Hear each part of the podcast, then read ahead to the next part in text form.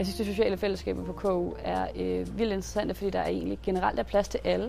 I forhold til sociale fællesskaber, så specielt på vores studie, der er rigtig mange basisgrupper, husgrupper og fredagsbarn selvfølgelig, som man kan være en del af.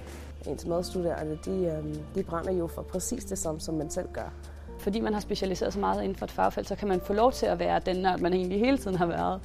Og det betyder, at man kan have nogle rigtig dybdegående snakke om noget, som måske er lidt niche for nogle mennesker, men så bare fylder absurd meget for de mennesker, som man sidder og studerer sammen med.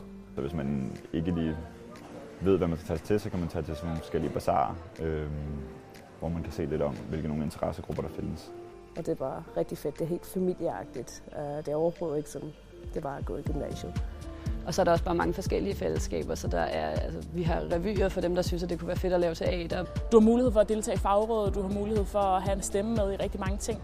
Der er både plads til dem, der godt kan lide at læse lidt for sig selv, men så er der også rigtig mange tilbud til dem, der godt kan lide at være meget sociale.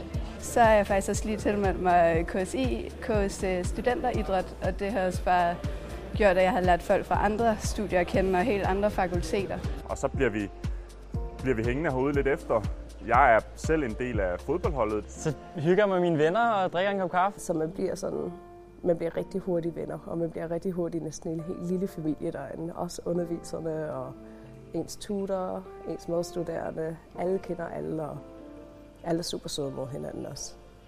Så man kan ligesom finde sin egen lille gruppe, og man kan også sagtens være med i mange forskellige grupper. Øh, og få lov til at være de forskellige facetter af sig selv, som man lige synes passer ind de forskellige steder.